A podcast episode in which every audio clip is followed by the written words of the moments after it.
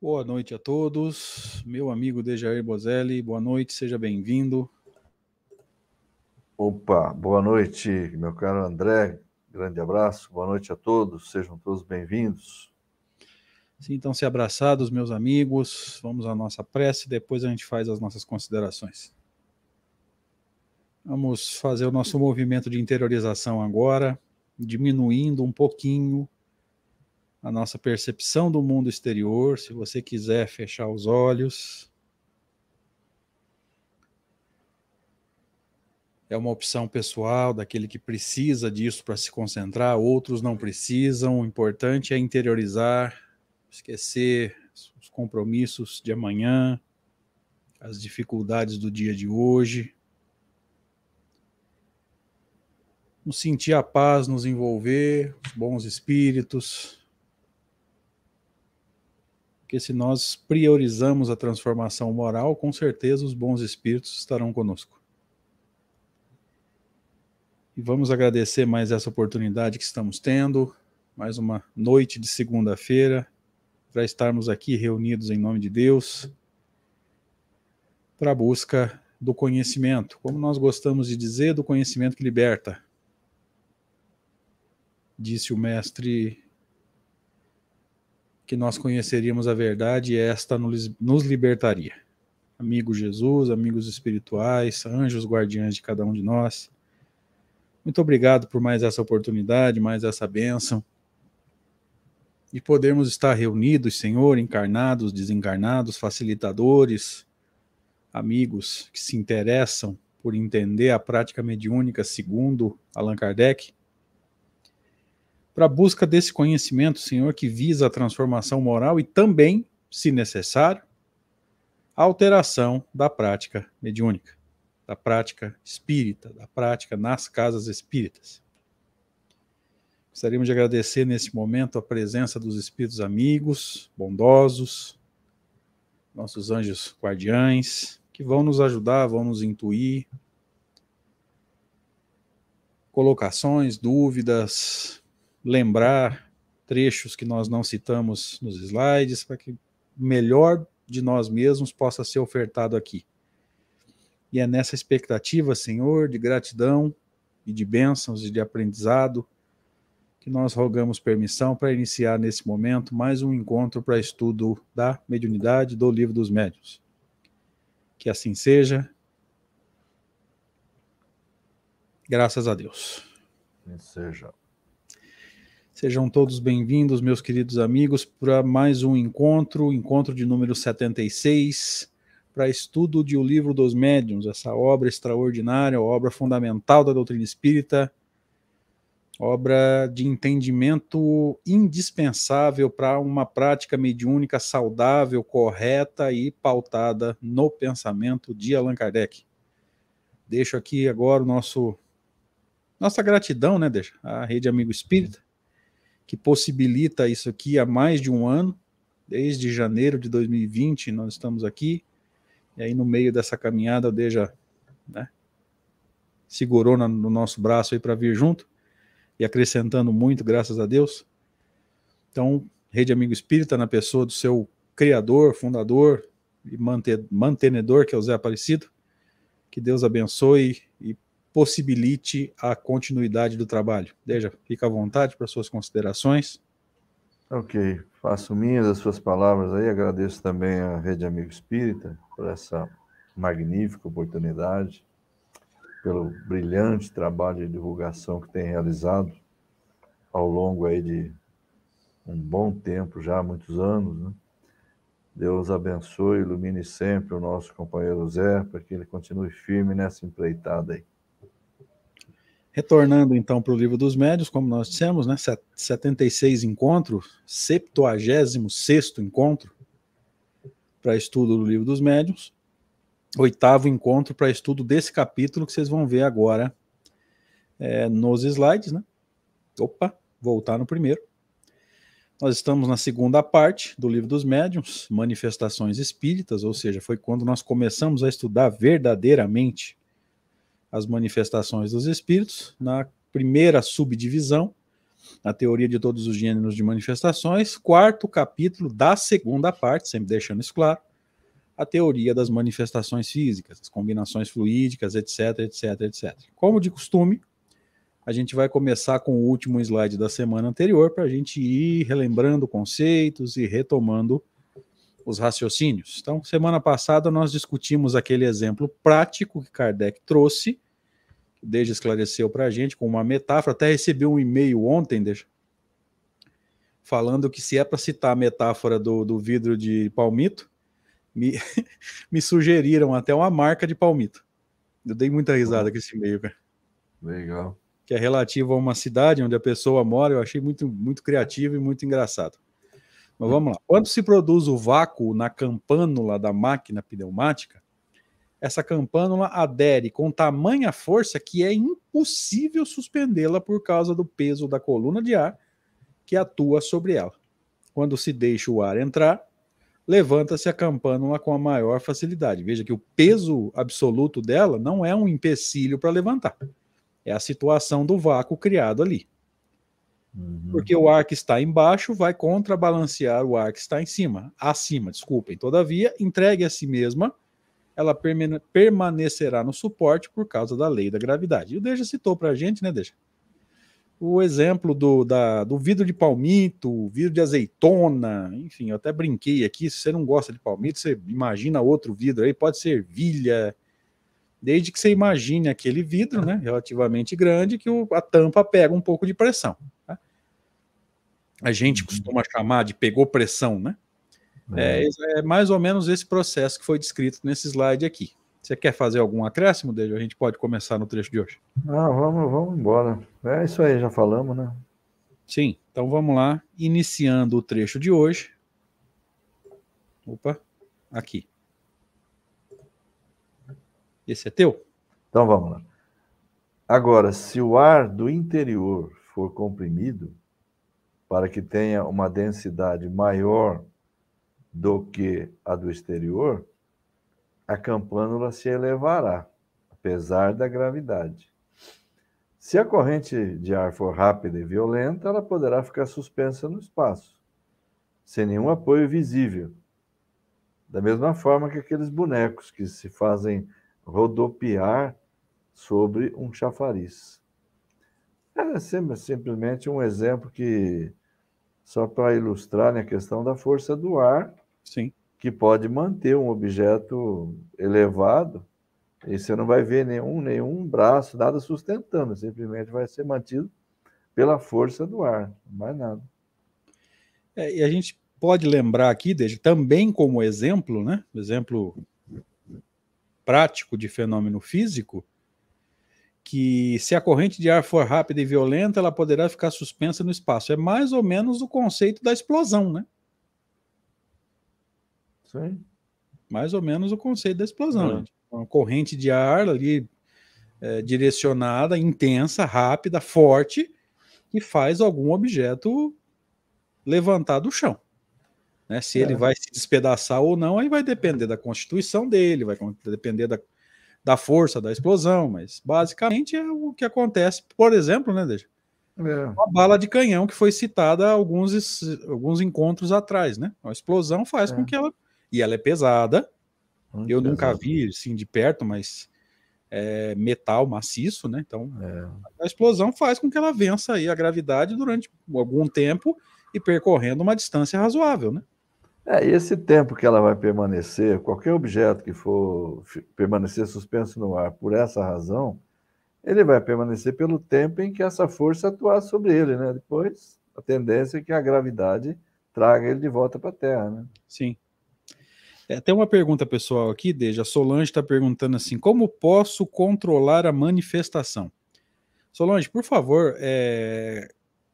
manda um e-mail para a gente, eu peço até para a galera aí colocar o meu e-mail na tela, colocar aí no chat, eu puxo para a tela, para a gente tirar essas, essas dúvidas pessoais por e-mail ou pelo Facebook Messenger, para a gente não sair muito da, do assunto em voga na noite, né? Então, se os amigos puderem aí, coloca, coloca o meu e-mail na, na, na, no chat, aí eu puxo para a tela, ela me manda um e-mail ou me adiciona nas redes sociais e a gente bate um papo por lá. Eu tento colaborar da melhor forma possível, tá? Acho que tá tranquilo até aqui, né, Deja? Sim. Por que, então, o fluido universal, que é o elemento de toda a natureza, acumulando-se em torno da mesa, não teria a propriedade de diminuir-lhe ou aumentar-lhe o peso específico relativo, como o ar faz com a campânula da máquina pneumática, como o gás hidrogênio faz com os balões, sem que para isso sejam derrogadas as leis da gravidade. Veja, a lei da gravidade, ela tem... Uh, se eu chamar de atenuantes e agravantes, não vai dar exatamente o... o sentido que eu queria, vai dar... Ela tem variações, né? Uhum. Ou seja, não é impossível que se vença a lei da gravidade.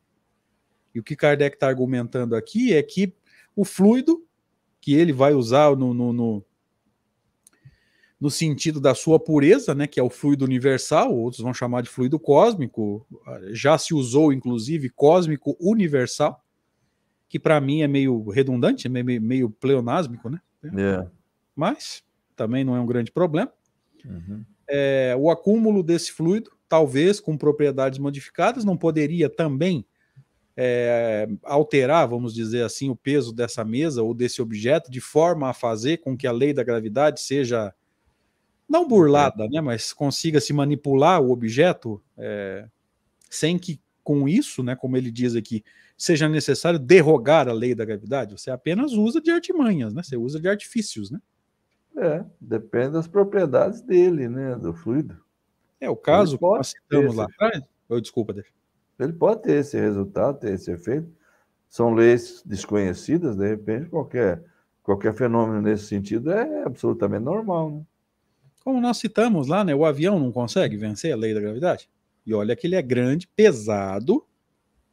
É, o balão não consegue, muito antes do avião, inclusive. O dirigível já não consegue, muito antes do, do avião, inclusive. Ou seja, ali basicamente é ar quente, né? É. Cada um tem seu, sua força própria que, que provoca essa situação, né? Pois é. O outro vai agir com... Acho que é hidrogênio, se eu não me engano, né? No caso dos balões, tem esses balões aí que se você soltar ele da, da sua mão, ele vai embora, né? Ele não volta para a Terra tão fácil, não. Sim, né? não, não se tem controle sobre eles, né? É. Enfim, importante é entender aqui que a lei da gravidade não precisa ser derrogada, né? Apenas entendê-la e de que forma saber vencê-la de forma controlável, né? É, são exemplos da, da, da ciência formal, vamos dizer assim, da ciência tradicional, né? Que podem ser usados aqui quando Kardec vai nos dizer que o acúmulo de fluido transformado ao redor de um objeto pode fazer com que esse objeto seja movimentado sem que haja alguma coisa ali física arrastando ele para lá e para cá. Né? Pois é, é, é questão de... de, de, de é, o que ele está querendo dizer, a, a lei da gravidade não deixou de existir. Exatamente. Você pega um balão, balão com hidrogênio, por exemplo, solta ele, ele vai embora. O que aconteceu com a gravidade? Deixou de existir? Não.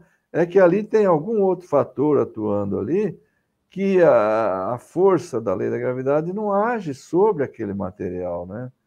Então, é, são coisas que, que são próprias da, das leis naturais e que muitas vezes as pessoas julgam conhecer todas as leis naturais. E é a argumentação que o, que o Kardec usa, né? Será que a natureza já nos deu a última palavra, né? Que eu acho um argumento extraordinário, né? Será que a nossa ciência é tão sábia assim, a ponto de achar que sabe tudo que tem para saber sobre a natureza? Pois é. Será que tem muita coisa a ser descoberta ainda, né?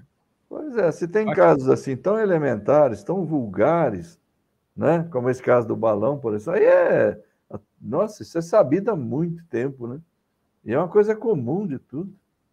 Pois é. Nenhum grande fenômeno que pode, poderia ser pelo... É. Pelo ignorante chamado de miraculoso, né, de mirabolante, é uma coisa muito simples, né? Seguimos? Vamos em frente, então, né? Conheceis todas as propriedades e todo o poder desse fluido? Ele mesmo responde, ó, não. Pois bem, então, não negueis um fato só porque não podeis explicá-lo. Outro argumento que eu acho extraordinário. Você não consegue explicar, mas não pode negar. Gente, o fato está lá, né? Contra fatos não há argumentos. Pode haver argumento na tentativa de explicação. Gente, se vocês estão lembrando é, do, do, do, do capítulo dos sistemas, não é à toa, né? Se você fez essa conocação, essa, essa, esse encaixe, né? Essa ligação com o, com o capítulo dos sistemas, né? O último capítulo da primeira parte, não foi à toa. Com o próprio, a própria argumentação dele, Deja, lá no Introdução ao Estudo da Doutrina Espírita, quando ele vai dizer, né, quando a gente diz assim, ó, eu não acredito, portanto não existe, eu estou colocando é. a minha opinião como verdade absoluta. Quem sou eu para isso? Exatamente. Veja que até nisso a doutrina nos ajuda, né? Kardec é extremamente sábio nesse sentido, né? Eu não posso me colocar como... como verdade absoluta. Eu posso dizer, olha, não consigo entender, como nós já fizemos isso, né, você vai se lembrar, nas noites lá do, de sábado, se eu não estiver enganado, quando nós discutimos aqueles espíritos que atuam sobre os elementos, você ah. falou e eu concordei, a gente não consegue entender de que forma os espíritos atuam sobre os elementos, o que não quer dizer que a gente não acredite. Não. Não quer dizer que a gente está desmentindo Kardec, a gente só não consegue entender como é que os espíritos fazem isso. Sim. Nenhuma grande, nenhum grande malabarismo, nem científico, nem filosófico. Né? Não. Podemos seguir? Vamos em frente. Vai lá, meu amigo. oitenta. Retornemos à teoria do movimento da mesa. Se pelo meio indicado o espírito pode levantar uma mesa, também pode levantar qualquer outra coisa, uma poltrona, por exemplo. O meio indicado é o meio que ele explicou da vida factícia, né? Combinação jurídica, é, né? Isso. Se pode levantar uma poltrona, quer dizer, pode levantar qualquer outra coisa, uma poltrona, por exemplo. Se pode levantar uma poltrona, pode também, se tiver força suficiente, levantar ao mesmo tempo uma pessoa sentada nela. Ainda Vamos... que essa pessoa seja pesada. Uhum. Vamos comentar isso aqui, Deja. Ele falou assim, é, se tiver força suficiente, será que o espírito faz musculação? Será que ele toma anabolizante? Quase que eu falo analgésico. Aí eu, eu ia pagar o mico. É, Não é analgésico. Anabolizante. Será que do lado de lá tem esteroides, anabolizantes? Hormônios. Pois é. Será que essa força suficiente está envolvido, está tá referindo-se especificamente ao potencial fluídico de um ou de mais médiums doando o fluido animalizado, né? Desculpa de interromper, Deja. Achei legal a gente fazer esse apontamento. Não, você foi, você foi preciso aí na observação. Realmente é. Isso daí merece uma explicação, embora esse, esse assunto já tenha surgido várias vezes, mas é sempre bom repetir, porque de repente aparece assim no texto, se tiver força suficiente, pô, já é lógico, já foi dito, já foi batido, enfatizado, que não é com os braços que ele vai levantar a mesa, levantar a poltrona, né? É, e aí aparece, aí, se, se tiver força suficiente, né? Então, você colocou na hora certa, bem oportuno, realmente. Essa força suficiente a qual se refere aí diz respeito unicamente à questão da quantidade do fluido ser ou não suficiente para movimentar um determinado objeto, dependendo do peso, da, da massa a ser movimentada. É porque ele foi girando ao redor disso, né? Uma mesa. Aí ele uhum. fala, se dá para levantar a mesa, dá para levantar qualquer coisa. A poltrona, é. por exemplo. Depois Sim. ele trabalha com a hipótese de ter uma pessoa sentada sobre essa poltrona, ou seja, ele está trabalhando com, com massas diferentes a serem movimentadas, né? Perfeito. Vamos lá? Seguindo, então. Eis, portanto, a explicação deste fenômeno que o senhor Home produziu uma centena de vezes consigo mesmo e com outras pessoas. Repetiu-o durante uma viagem a Londres e, a fim de provar que os espectadores não eram vítimas de uma ilusão de ótica, ele fez no teto uma marca com um lápis. E as pessoas passaram por baixo dele. Então, veja, dizer, quando ele faz o, a marca com o lápis no teto, ele está provando que ele está lá em cima. Não é uma ilusão de ótica. E passaram Onde embaixo. E passaram embaixo também. Passam embaixo, ele está provando. Não tem nenhum ponto de apoio elevando ele. Tem nada invisível aí que está me segurando aqui, né? Ou mesmo é, que não seja invisível ou que seja... Como é que chama, Dejair?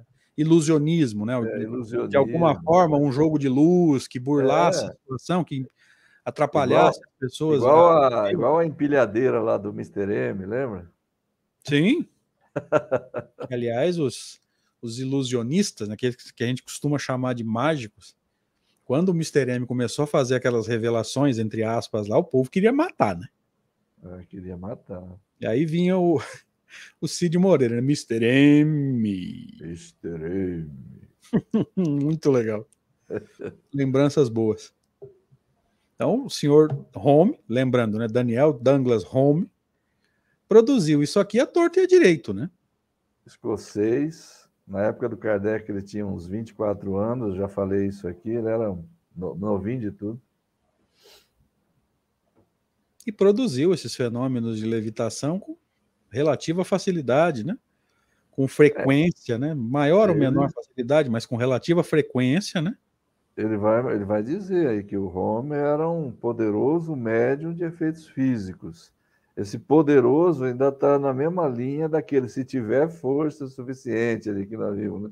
É, isso aqui é importante, porque as pessoas podem estar perguntando assim, mas é, o André falou lá da força suficiente, brincou com os espíritos fazendo musculação, por que que ele está falando isso? Porque corre o risco da, da pessoa ainda estar tá naquele tempo do médium forte, médium fraco, passista forte, passista fraco, centro forte, centro fraco. É. E se ela lê isso aqui, ó, se tiver força suficiente...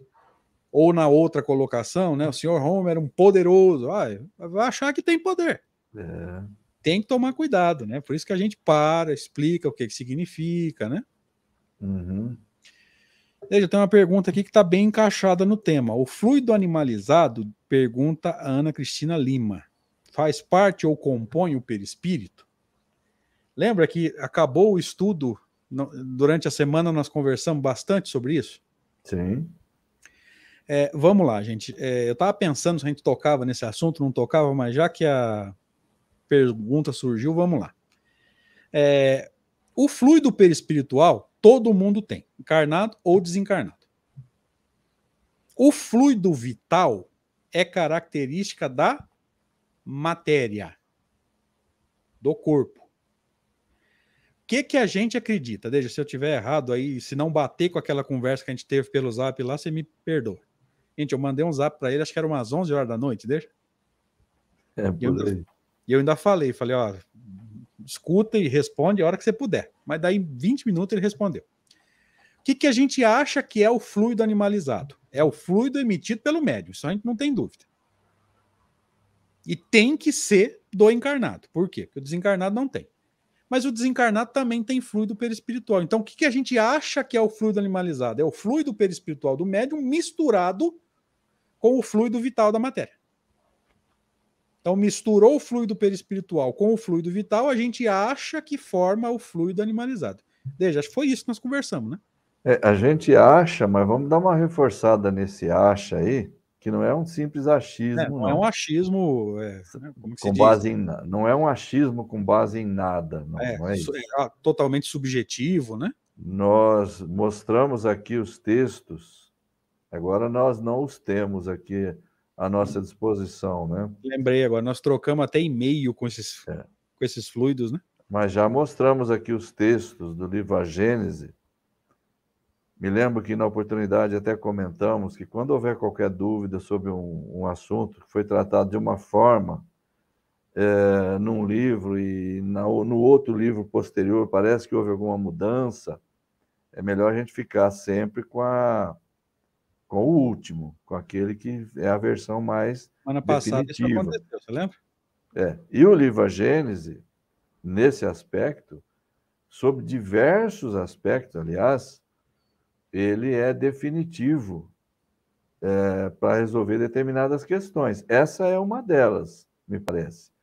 Então, o que, que acontece lá? Aquele dia a gente estava discutindo a questão de que quando o corpo morre, o espírito se afasta, que está lá no livro A Gênese, e que aqui, na lição, tinha ficado colocado o contrário, que quando o espírito se afasta, o corpo morre, que seria o espírito que daria, com o seu perispírito, que daria vida ao corpo, o que é um erro, que é um erro, porque o fluido vital está no corpo, na matéria.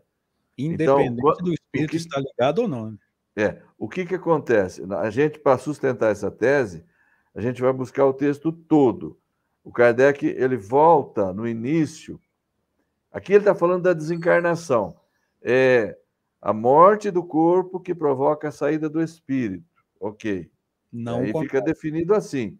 Agora, para explicar isso, ele volta lá e fala assim: por ocasião da encarnação, quando se deu a fecundação ali, né? O, surgiu, então, o embrião, né? Animado de força vital, de fluido vital, o perispírito do reencarnante, que nesse instante, então, da concepção, ele se une ao embrião, ele é atraído pela força vital do embrião. E ele se liga molécula a molécula ao embrião.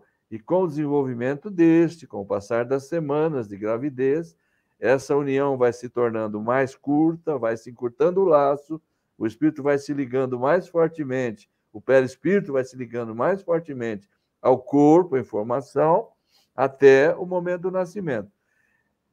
De onde resulta essa tese que você acabou de expor aí? Não é, portanto, um simples achismo, não. É um achismo solto, né? É um Bem... achismo fundamentado naquilo que está escrito.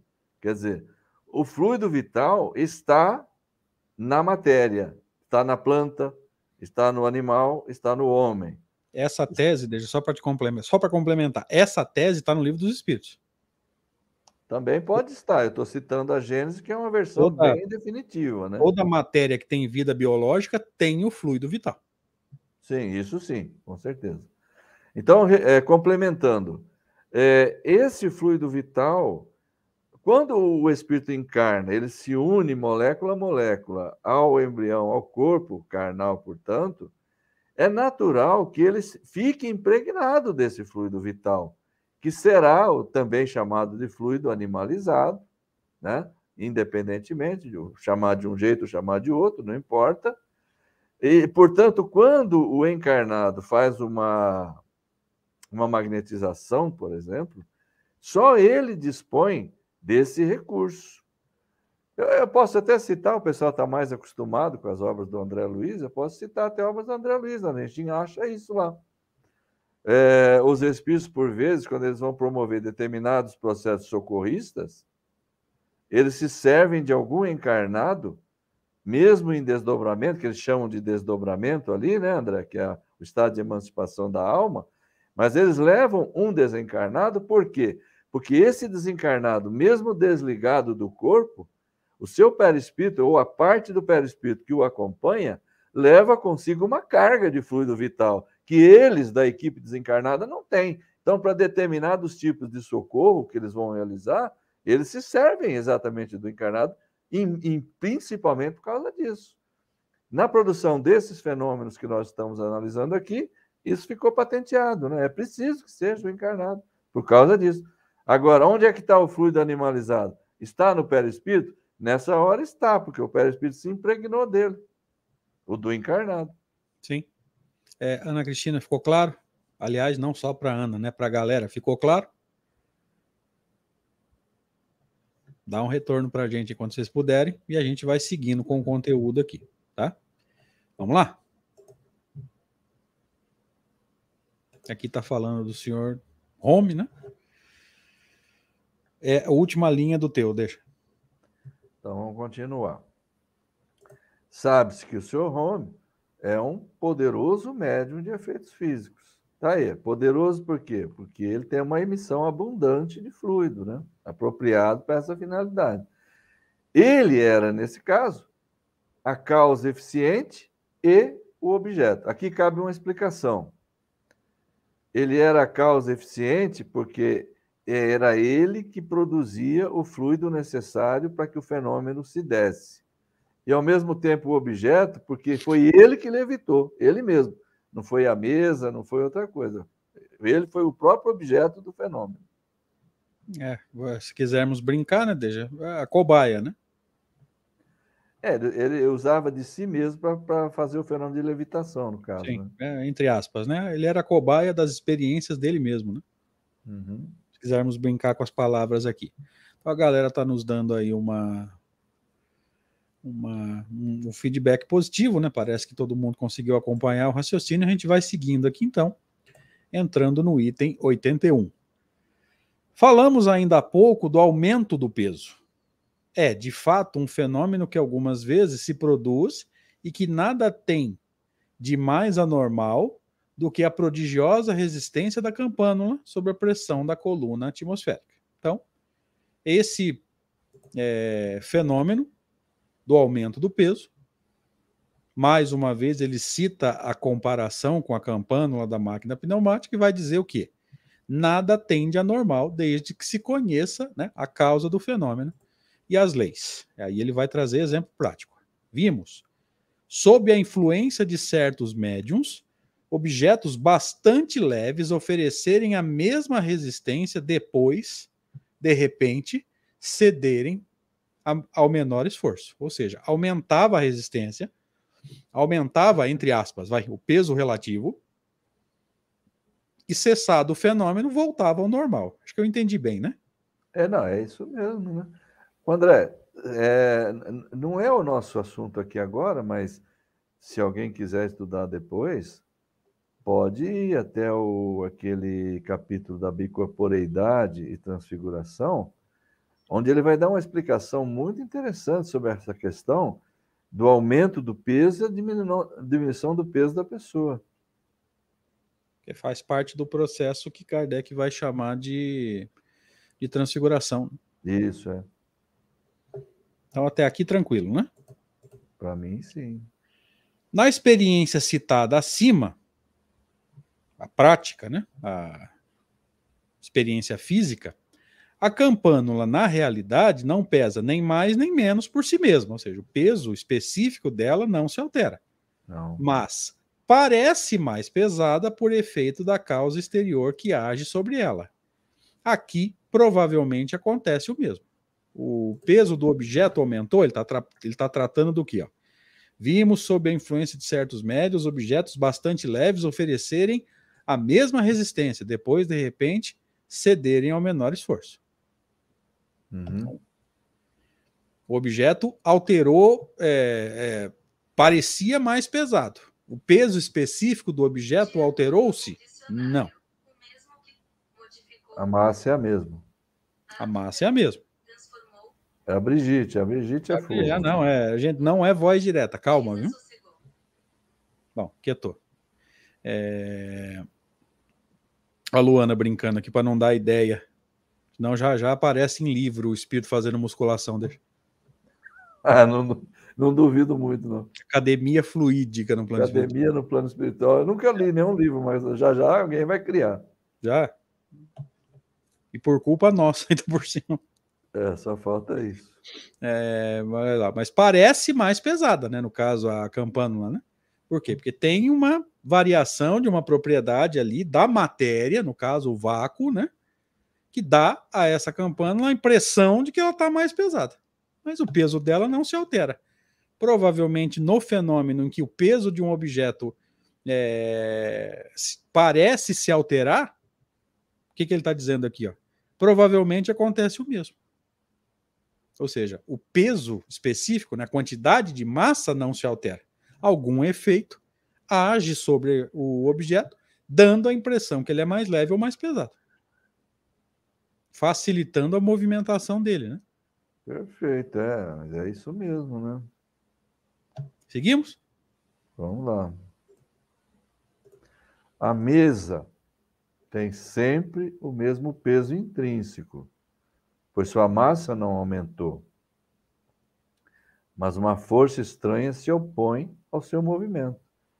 E esta causa pode estar nos fluidos ambientes que a penetram, como a que aumenta ou diminui o peso aparente da campânula está no ar.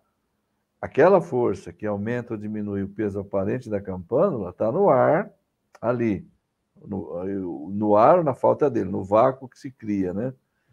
Então, essa da mesa também pode estar nos fluidos ambientes que a penetram. Então, de repente, ela fica mais leve, uh, mas ela não mudou, como você acabou de falar. O peso, a massa é sempre a mesma, não aumentou nada. Acontece que a força gravitacional sobre ela não é mais a mesma por causa da atuação de um outro elemento, né, que está atuando ali. Fazer a experiência da campânula pneumática diante de um camponês ignorante que não compreende que o que age é o ar, que ele não vê, e não será difícil persuadi-lo de que é o diabo. Quando a pessoa não sabe como é que o fenômeno funciona, você pode dar qualquer causa. A ignorância, a ignorância faz você acreditar em tudo, né? Fica claro para os amigos agora, galera que está no chat com a gente aí, fica claro por que que a gente gosta de dizer que quem se esclarece se liberta? Pessoa que se esclarece entende isso aí, não tem mais aquela coisa do cara vir e falar, é, são os espíritos. E manipula a situação, e ele fica de sábio, ele fica de inteligentão, né? Eu estou vendo tudo que está acontecendo. É. Não sei se está ficando claro isso para os amigos. O Kardec trouxe um exemplo prático aqui agora. Fazer a experiência da campânula pneumática diante de um camponês ignorante, que coitadinho que não conhece lei de física, não conhece nada. Que não compreende que o que age é o ar, que ele não está vendo. E não será difícil persuadi-lo de que é o diabo. É isso aí. Gente, se você não entende doutrina, se você não entende mediunidade, se você não entende fluido, não entende essas, essas propriedades físicas, você pode acusar o que você quiser e as pessoas... Ou seja, alguém pode acusar qualquer coisa, as pessoas vão acreditar. Bom, e daí para ver uma manipulação da informação, para ficar de sábio, de, de inteligentão, de, de, de guru, como a gente costuma dizer, né? Ou então até para arrancar dinheiro das pessoas, é um pulo. É, como tem muito por aí, né? Por isso que a gente fala, gente, quem se esclarece se liberta. Quem se esclarece, ouve determinadas coisas, já começa a retrucar no pensamento. Olha, respeito, mas não é bem assim que a coisa funciona, né? Sim, tem, você tem condição de argumentar. Fala, você tá, mas isso aí que você está dizendo não seria por causa disso, disso, disso, tal, né? É a velha história, né?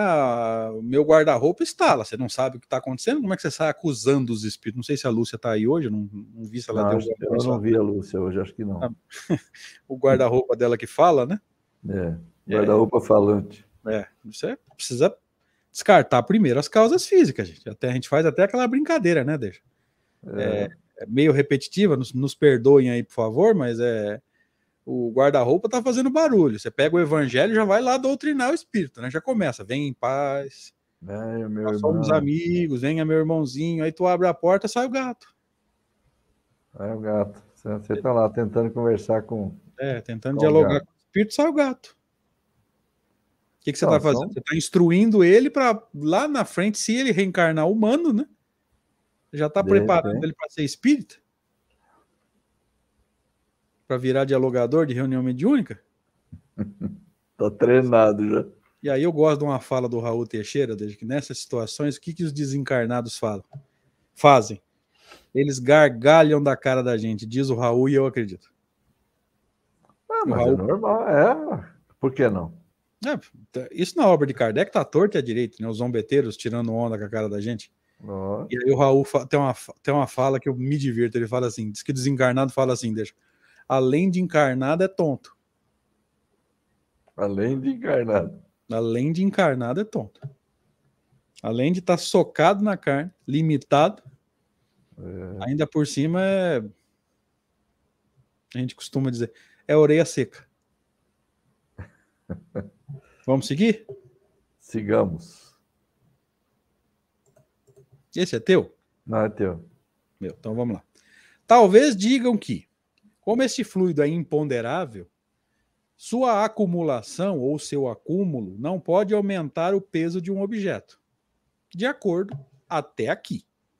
Mas, notai que, se nos servirmos da palavra acumulação ou acúmulo, foi por comparação e não por assimilação absoluta com o ar. Então não é exatamente o que nós chamamos de acúmulo ou de acumulação, né? Ele usou por, por analogia, por comparação. Ah lá, sim. Ele mesmo diz, ó, foi por comparação. Precisa ser um acúmulo no sentido que nós damos ao acúmulo, né? O aumento da quantidade de alguma coisa? Não necessariamente. Acho mais Nossa. fácil até a gente pensar hoje, deixa, em mudanças da propriedade natural do fluido, né? Você altera a sua propriedade de alguma forma para que ele consiga cumprir aquele efeito, né? É, vamos pensar, fazer uma comparação assim, por exemplo, é, em, em, se tratando de matérias normais, matérias comuns. Então, você tem uma balança ali, quanto mais farinha você colocar ali no prato, mais vai aumentar o peso, é óbvio, né? Então, ali você está acumulando, quanto mais você acumular, maior vai aumentar, mais vai aumentar o peso. É o conceito do acúmulo, né? É. Nesse caso aqui, não é bem isso. Ele está usando por... Ele fala, não estou usando por... por por assimilação absoluta, estou usando por comparação, apenas para criar uma ideia, digamos assim, né? O aumento do fluido, como o fluido é imponderável, é claro que alguém vai dizer, mas como que alguma coisa que é imponderável, ou seja, não, não exerce nenhuma pressão na balança, como é que se aumentar ela vai, vai aumentar o peso? Ela, ela não tem peso nenhum específico, né?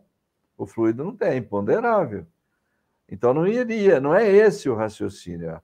O que ele está falando de aumentar a quantidade de fluido é no sentido de, de, de, de preencher melhor o objeto, no sentido de que ele tem uma vida, aquela vida factícia é, por mais tempo, digamos assim, para que o fluido não se esgote antes do fim do movimento. Né? Então aqui ficou claro para a gente, desde pela tua colocação, eu fui ouvindo e fui pensando, que a gente não pode pensar o comportamento dos fluidos da mesma forma que a gente pensa no comportamento da matéria bruta, tá? Não é? O Deja citou um exemplo aí, né? Você bota lá um saco em cima de uma, uma balança e vai botando farinha. Quanto mais farinha você puser, mais a balança vai abaixar, o ponteiro vai. Uhum. Ou seja, isso é matéria, gente. Matéria do jeito que nós conseguimos. Se está em cima de uma balança, significa que é matéria ponderável. Ponderável. Ou seja, você pega, você mede... A própria balança está fazendo isso, né? Está medindo o peso específico, a quantidade de massa, né? Sobre a qual a lei da gravidade vai atuar. Você não pode pensar os fluidos dessa forma. Não. E aí está o problema. Tá? O fluido não tem exatamente o mesmo comportamento da matéria, embora a matéria seja, de alguma forma, um fluido transformado, né? É o único momento, né, desde que Kardec vai usar o termo materializado, que é quando o fluido é transformado em matéria densa. Tá? Mesmo é. sendo é, fluido, a matéria sendo fluido, é, você não pode pensar a matéria, o comportamento da matéria bruta da mesma forma que se dá o comportamento do fluido, né? É, porque até aí ele é imponderável, né? Imponderável. Provavelmente. Apesar de ser, apesar de ser uma espécie de matéria. Provavelmente com a propriedade alterada, né? É. Lembremos-nos que a A vida factícia nada mais é do que isso, né? Você alterar com a propriedade de um fluido, é misturar o fluido do encarnado com o fluido do desencarnado. Como ele diz sempre, né? É um tipo de matéria sem analogia com aquilo que nós conhecemos como matéria. Né? E a gente vai chegando a algumas conclusões, gente. A, a nossa, nossa ciência hoje, a nossa física, a nossa química, já consegue tirar foto, já consegue mensurar fluido? Não. Era imponderável na época e ainda é. Nós até comentamos isso não faz muito tempo, eu não lembro se foi aqui no Estudo Livre dos Médiuns ou lá na Revista Espírita. O que a foto Kirlian, Kirlian sei lá, é, consegue pegar é alguma emanação energética. Negócio da aura, né? que, que é energia? É propriedade de matéria. Tem alguma coisa a ver com fluido? Não. Porque se a foto Killian ou qualquer outra, qualquer outro processo captasse fluido, então captaria o perispírito e provar a existência do espírito seria fácil. Uhum. E a existência do espírito estaria provada. Não aconteceu e nem está próximo de acontecer. Se alguém prova a existência do espírito, prova de forma filosófica. Prova pela lógica. Uhum. Mas por, por, por ciência ponderável, aí, é, achamos o peso específico. Eu já, já escutei isso, infelizmente. Pesar é. a pessoa um pouquinho antes de morrer, depois de morrer, deu não sei quantas gramas lá, é o peso do perispírito. Jesus amado. É, é, é, você falou em prova. É a mesma prova filosófica, a mesma coisa que você provar a existência de Deus, né? Ótimo. Também as provas que a gente tem são filosóficas, né? são, são lógicas, etc, et cetera. Mas você não tem prova material. Prova científica, né? Você tem a prova, você tem as evidências aí que estão aí escancaradas, né? Mas dependem muito da, da razão, da interpretação. A vontade de entender ou não. É. Aliás, se é para... para usar é, provas filosóficas da existência de Deus, gente, o começo do Livro dos Espíritos tem dezenas. E pois extraordinárias, é. argumentos assim, irrefutáveis para quem quer entender. Uhum. Seguimos? Vamos. Ele é imponderável, que seja, todavia, nada o prova. Sua natureza íntima nos é desconhecida, estamos longe de conhecer-lhe todas as propriedades. Veja, mudou as propriedades, você muda o efeito. Sim. Muda o resultado final do fenômeno, gente, tá? Depois, com o tempo, algumas dessas propriedades acabaram sendo desco- descobertas, quase que eu falo descobridas, gente. Eu tô assim, no limite para falar bobagem hoje. É, foram descobertas e Kardec trouxe algumas delas lá na Gênese, por exemplo, né?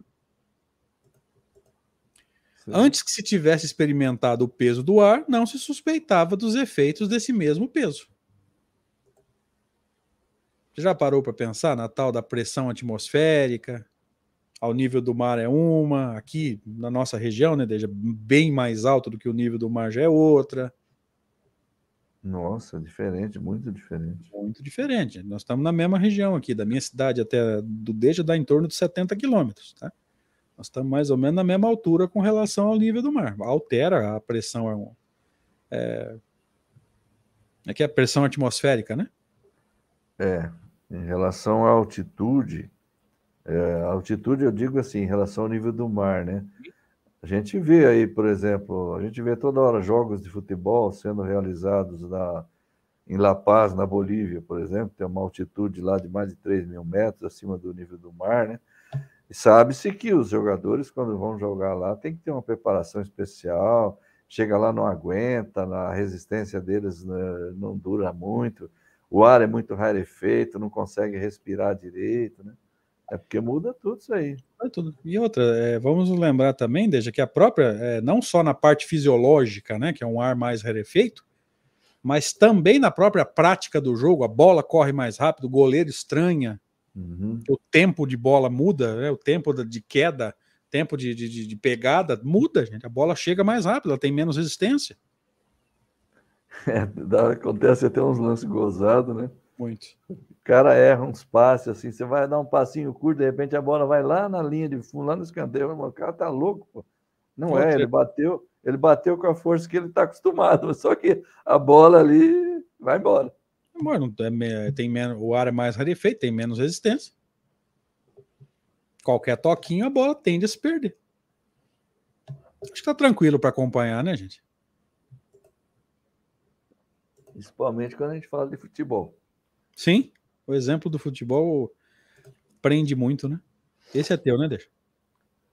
Vamos lá. A eletricidade também se classifica entre os fluidos imponderáveis. Entretanto, um corpo pode ser contido por uma corrente elétrica e oferecer uma grande resistência àquele que o quiser levantar. Aparentemente, portanto, ele se tornou mais pesado. Pelo fato de não vermos o suporte, seria ilógico concluir que ele não existe. O espírito pode, portanto, ter alavancas que nos são desconhecidas. A natureza nos prova, todos os dias, que seu poder não se limita ao testemunho dos sentidos. É, isso aí a gente está caminhando para fechar realmente o capítulo, né? Ele está colocando aí algumas, algumas conclusões, alguns fatores bem elementares, né? Para fechar o pensamento, né? Eu estou olhando aqui, são vinte e quatro slides. Acho que vale a pena a gente, se precisar, alongar um pouquinho e matar esse capítulo, né? Quantos? Nós estamos no vinte e um? vinte e um, falta três. É, mas o três, no seu caso aí, é uma frase que vai entrar, de repente, é... Curtinho. É uma palavrinha só, né? Então são dois slides, vamos até o fim. Vamos acabar. Aliás, gente, não é matar o estudo, é provocar a desencarnação, tá? Só é. para não, só para não perder a piada. Sim, sim. Então aqui a gente percebe, né, que ele vai fechando, né? Se você não aceita a argumentação, pensa, né? Ah, não há uma alavanca, não há um ponto de apoio, não há um nada visível, né? Mas a ação do fluido pode gerar alguns efeitos ainda que nos são desconhecidos. Só não esqueça de um detalhe, gente. Eram desconhecidos no tempo de Kardec, depois, mais à frente, ele vai até entender alguma coisa, e o fluido ainda é desconhecido pela ciência de hoje. Cuidado com essa tendência de mistureira com física quântica e falar de energia, porque isso aí não tem relação nenhuma com, com fluido e com o espiritismo, tá? Física quântica uhum. estuda a matéria. matéria. Nós estudamos o espírito imortal e, embora o fluido seja matéria, não é matéria que é estudado pela física, pela química, e tem-se usado muito o argumento da física quântica na tentativa de De, de, de fazer aí uma mistureira, desculpem o termo, pseudocientífica, é um pseudocientificismo aí que não tem pé nem cabeça, tá? Para Kardec é, não tem pé nem cabeça. Nota-se às vezes, André, uma tentativa de materializar demais o espírito, e aí isso aí é perigoso. Perigoso, porque traz noções erradas. Traz noções erradas. E o novato acha que aquilo é realmente espiritismo, né? E outros gostam dessas explicações mirabolantes que não levam ninguém a lugar nenhum, né? Ah, aquela besteira, uma argumentação fácil de desmentir, fácil de desconstruir, desconstruir, se acontecer o que a gente viu alguns slides para trás, né? Quem se esclarece consegue argumentar muito melhor e se liberta, né? Uhum. Quem não se esclarece acha tudo lindo, maravilhoso, né? Como nós comentamos algumas vezes aí, casos de espíritos que, para responder uma pergunta, deram três voltas no sistema solar e não responderam nada. E tem casos, assim, esdrúxulos no nosso movimento, né? Interessantíssimos. Sim. Seguimos? Falta cinco linhas para acabar. É isso aqui, ó. É isso aí. Esse acho que é teu, né? Exato. Só por uma causa semelhante se pode explicar o fenômeno singular do qual vimos vários exemplos de uma pessoa jovem, frágil e delicada, levantar com dois dedos, sem esforço e como uma pluma, um homem forte e robusto, com a cadeira em que estava sentado, o que prova uma causa estranha à pessoa, são as intermitências da faculdade. Você vê que coisa interessante, né? O que prova uma causa estranha. É, vamos pegar pelo fim aqui. Uhum. O que prova que tem uma causa estranha atuando ali é que mesmo a pessoa querendo, às vezes, produzir o, o fenômeno, é, ela não vai consegui-lo se o espírito não quiser produzir, né? Porque ela sozinha não vai, não vai produzi-la. No caso, o médium, né? O médium é, participa do fenômeno, ele é imprescindível à realização do fenômeno, por causa da doação do tal do fluido animalizado, que só ele tem, o espírito desencarnado não, mas ele sozinho não vai conseguir. O espírito pode conseguir, mesmo sem a vontade dele, porque ele, nós vimos que involuntariamente a pessoa pode doar fluidos, né? E o espírito produz o fenômeno físico, mesmo com desconhecimento do próprio médium, né? Agora, quando o médium... É, vimos também que quando o médium sabe, atua voluntariamente, ele, ele, ele agrega mais, até mais força ao fenômeno, porque aí a vontade dele participa como elemento propulsor, aí, digamos assim, que imprime uma, uma emanação maior de fluido, né? Então, fica mais fácil. O exemplo que ele dá aqui, uma pessoa jovem, frágil, delicada, fraca, que não tem força quase nenhuma, ela consegue levantar um homem forte, grande, robusto, sentado numa cadeira. Levanta junto com a cadeira.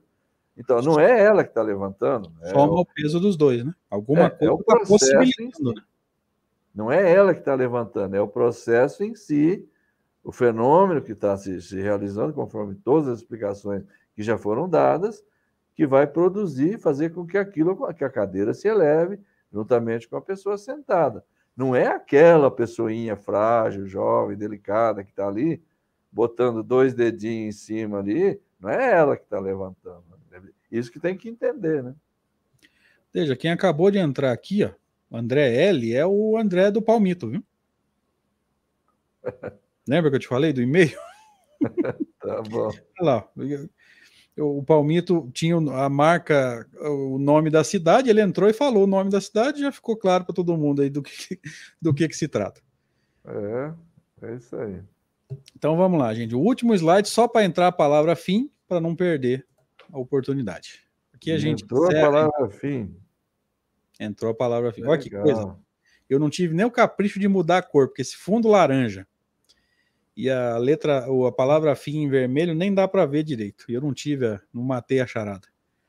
Ah, mas dá dando para ver. Dá. A gente encerra aqui, então, o quarto capítulo da segunda parte do Livro dos Médiuns. Semana que vem a gente volta com um capítulo novo, se eu não me engano, é Manifestações Físicas... Espontâneas. Espontâneas. Tá? Ou seja... sem que se provoque o, o, o fenômeno, né? Pois é. E aí a gente vai entender por que que tem um capítulo só para falar das... A gente vai tentar entender, né? Por que que tem um capítulo só para explicar melhor as manifestações espontâneas. Não é à toa que Kardec dá a teoria da manifestação física e depois vai falar das manifestações espontâneas, né? E a gente é. vai tentar entender isso. Nesse capítulo ele vai desenvolver com detalhes a questão dos ruídos, barulhos, objetos lançados, tudo isso daí. Sim. Quer fazer suas considerações finais, meu amigo? Como sempre, eu agradeço a você pela, pelo convite, pela parceria aqui, que, me, que você me deu essa oportunidade da gente fazer junto e aprender. Agradeço a todos os amigos que... participam conosco, que contribuem, que nos dão o seu carinho, o seu afeto. Muito obrigado a todos, Deus abençoe a todos nós e que nós possamos estar juntos aqui na próxima oportunidade.